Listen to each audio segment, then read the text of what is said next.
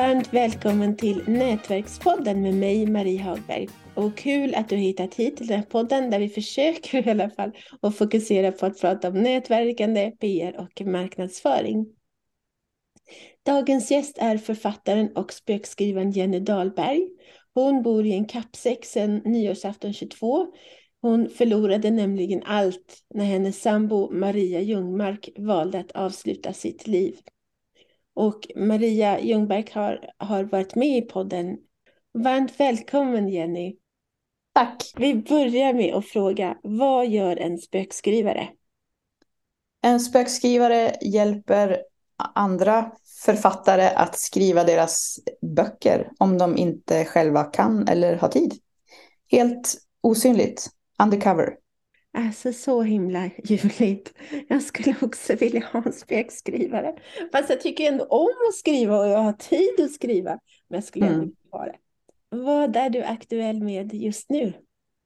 Ja, just nu så ligger min eh, roman Högsta vinsten i, i eh, pipen. Kommer att ges ut av Lind Company nu den 22 juni tror jag. Men Gud. Som, som fysisk bok. Och sen så kommer ljudboken den 11 juli med eh, Martina Haag som inläsare faktiskt. Så det ser jag fram emot. Verkligen. Så himla roligt. Och, och jag kan säga, eller jag tycker att Lind Comp, de har gett ut en av mina böcker. Så jäkla bra förlag. Så att, mm. grattis till dig säger jag bara. Ja. Vad handlar den boken om, den första? Högsta vinsten handlar om en ung kvinna som bor i Södertälje. Som lever ett, ett låtsasliv och tror att pengar kommer att kunna göra henne lycklig. Så det är det enda hon jagar efter i sitt liv, det är pengar. Men sen så helt plötsligt så, så vinner hon pengar och allting ställs på ända. Men det visar sig att bara pengarna ställer till, alltså skapar bara en förbannelse i hennes liv helt enkelt. Så budskapet är väl egentligen att pengar gör inte en människa lycklig. Nej. Och det tror jag nog de allra flesta vet egentligen innerst inne, men jag tror ändå att många går och tror att, men gud, om jag bara vann 10 miljoner, åh vad lycklig jag skulle bli. Men det, det är nog bara liksom en, en fantasi tror jag. Hur fick du inspiration till den boken? Oj, alltså den idén fick jag 2009 vet jag när jag gick på en manusförfattarkurs, filmmanusförfattarkurs. Sen har den legat bara och, och grott liksom i mitt huvud så. Och sen så skrev jag ihop ett synopsis och jag skrev de första 16 sidorna och skickade till Lind Company och blev konstigt nog antagen på en roman som inte ens var färdigskriven. Det händer i princip nästan aldrig. Om man inte heter Camilla Läckberg kanske. Så, och den blev antagen 2018. Men sen så tog det mig ändå flera år att skriva den färdig. Jag tror att den var klar våren 2020 faktiskt. Så sen har den legat bara och marinerat tills, ja, tills i höst egentligen när, när förlaget bara, men nu ger vi ut den här. Så, så på den vägen är det. Men, men idén vet jag väl kanske inte riktigt. Jo, men lite från mig själv. Man tänker så här, ja ah, men gud, vad, oh, vad skulle jag göra med vann så där mycket pengar? Och man kan ligga och fantisera om, om så mycket man skulle vilja göra. Eh, och ändå någonstans tro att ja, men då skulle mitt liv bli så mycket bättre. Men, men det är ju inte så. Alltså, tror jag. Så, att, så det var väl, nej men jag ville bara skriva om det för, för nej jag, jag vet inte, det är svår fråga att svara på. ja, men grattis i alla fall. Maria då, hur, hur går det med den boken? Du skriver ju bok om henne också. Ja, alltså jag var ju tillsammans med Maria Ljungmark som släppte boken Mamma dog två gånger i juli förra året. När hon och jag blev tillsammans, vi träffades ju faktiskt för att hon sökte hjälp med, med sitt manus. Så det var så hon, hon googlade och hittade till min hemsida. Och vi träffades och blev superkära och, och flyttade ihop. Och hon sa till mig väldigt tidigt att, att du och jag Jenny är superstörtkära och, och vill leva resten av vårt liv tillsammans kommer att få konsekvenser. Och jag förstod aldrig riktigt vad hon egentligen menade med konsekvenser. Men, men nu förstår jag ju för att vi fick bara ett år tillsammans, jag och Maria, för att hon valde att avsluta sitt liv i oktober förra året hon, hon fick redan som liten veta liksom att nej, men det kommer aldrig att accepteras om du väljer att leva med någon av samma kön. För det är onaturligt och det är äckligt. Så hela sitt liv har hon ju levt ett liv hon inte har velat leva. Liksom. Men sen när hon och jag träffades så vi blev jättelyckliga och planerade framtiden tillsammans och tänkte att nu blir det toppen. Men så bröt framförallt då, ja, den sista familjemedlemmen, hennes mamma, kontakten med Maria. Och, hon, och det tog henne väldigt hårt. Liksom. Hon gjorde trots allt allt för sin mamma under tre års tid. Räddade livet på hennes mamma och såg till att hon inte blev bostadslös och, fick ha kvar sin lägenhet och allting. Och... Men sen när vi blev tillsammans så valde hennes mamma att bryta kontakten för hon kunde inte acceptera att, att Maria ville leva med en kvinna. Det är helt, det är helt overkligt. Det är så sorgligt och det är så obegripligt att förstå hur... Jag tycker ändå att vi lever i en, en modern tid och ett modernt samhälle där man borde få älska vem man vill utan att någon ska ifrågasätta det. Ja. Ja, visst, visst är det så. Vi hade varit tillsammans ett halvår, jag och Maria, så ville hon att vi skulle skriva en bok och den skulle heta Konsekvenser. Den skulle handla om vilka konsekvenser hennes och mitt kärleksförhållande föranledde. Liksom. Och vi hann ju bara påbörja den boken innan hon, innan hon valde att avsluta sitt liv. Eh, så den boken skriver jag på nu och den är väl kanske snart färdig. Jag vet inte. Mycket av innehållet i den boken har jag ju berättat i, i, i blogginlägg på mariajungmark.se.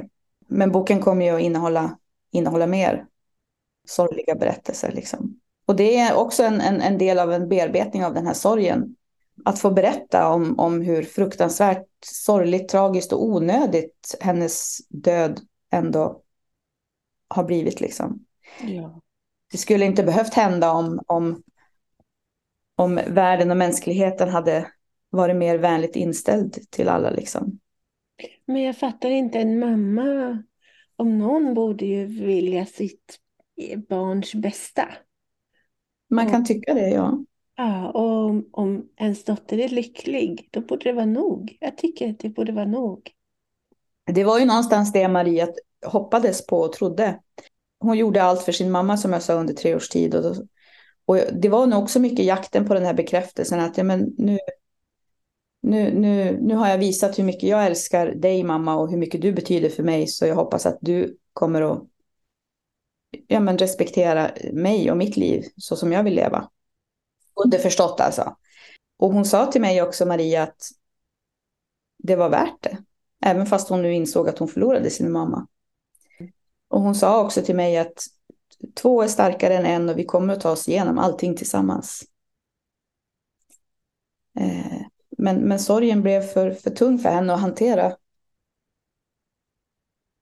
Att hon blev sviken av, av den sista hon hade i sin familj. Liksom. Det var hennes mamma. Och jag hoppas att, hon, att Maria får lite upprättelse med hjälp av boken Konsekvenser. Ja, det är det som är mitt syfte också, att, att, ändå, att ändå kämpa för hennes skull. Och att, som jag brukar skriva också, att hennes, Marias död ska inte ha varit förgäves. Liksom, utan kan jag med min berättelse, om jag når ut med min berättelse, kanske kan rädda någon annan familj i någon liknande sits, så är ju allting värt det liksom på något sätt. Så det, jag menar, det, och det, den värsta konsekvensen av, av eh, att vi blev tillsammans blev ju tyvärr döden, men konsekvenserna avlöser ju varandra efter hennes död. Liksom. Bara det att jag blev bostadslös på nyårsafton, har inget hem, jag har ingen trygghet. Jag äger en del av, av bostadsrätten som Maria köpte för över 15 år sedan, men, men det låtsas inte dödsboet om till exempel. Jag får inte tillbaka mina, mina satsade pengar och vi pratar om nästan en halv miljon kronor som jag riskerar att förlora bara för idioti helt enkelt. Jag har ju bara fått höra att jag är en bedragare. Vi var inte tillsammans, jag och Maria, utan jag bara bodde hos henne. Och, eh, ja, så det är bara... Det, det, blundas fortfarande för det faktum liksom att, att eh, Maria valde att leva med en kvinna. Liksom, och det, hur eh, marknadsför du, eller kommer du marknadsföra de här böckerna? Ja, alltså högsta vinsten som Lind Company ska ge ut, där lutar jag mig bara tillbaka och tänker ja, ja, ni, de får sköta det här. Eh, men jag kommer naturligtvis också sprida och prata om, om boken på de kanaler jag, jag kan och sådär. Sen när det gäller boken Konsekvenser så kommer jag att ge ut den på mitt eget förlag. För det det är nog ingen annan som, som, som vill ta i ett sånt här ämne. Och det har jag också märkt så här eh, nu när jag börjar prata om det att det folk ryggar bakåt liksom. De vill inte...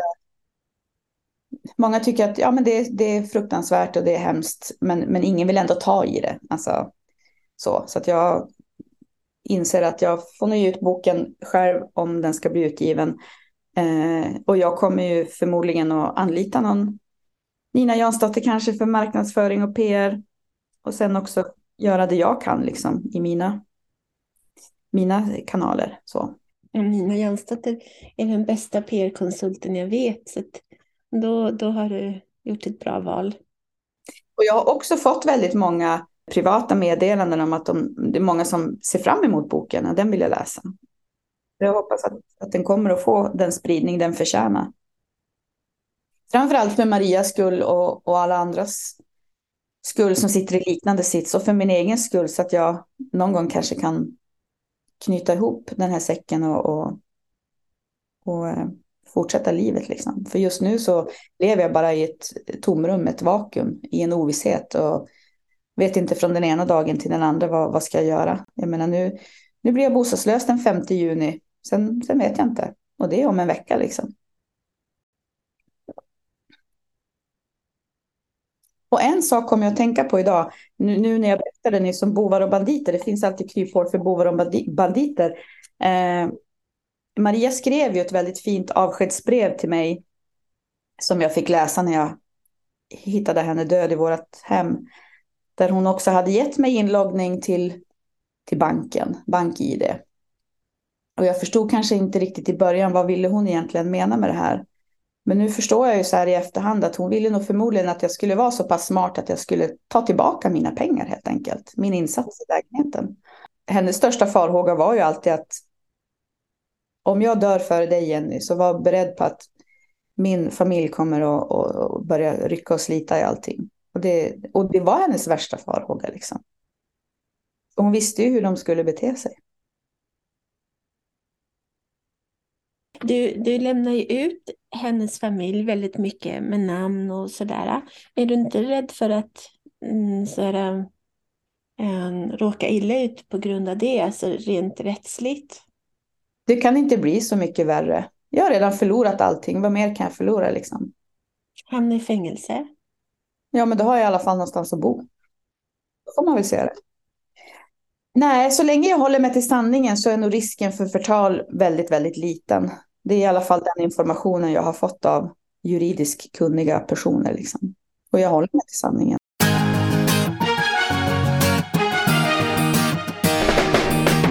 Tack för att du har lyssnat på Nätverkspodden om nätverkande, PR och marknadsföring med Nina Jansdotter och Marie Hagberg.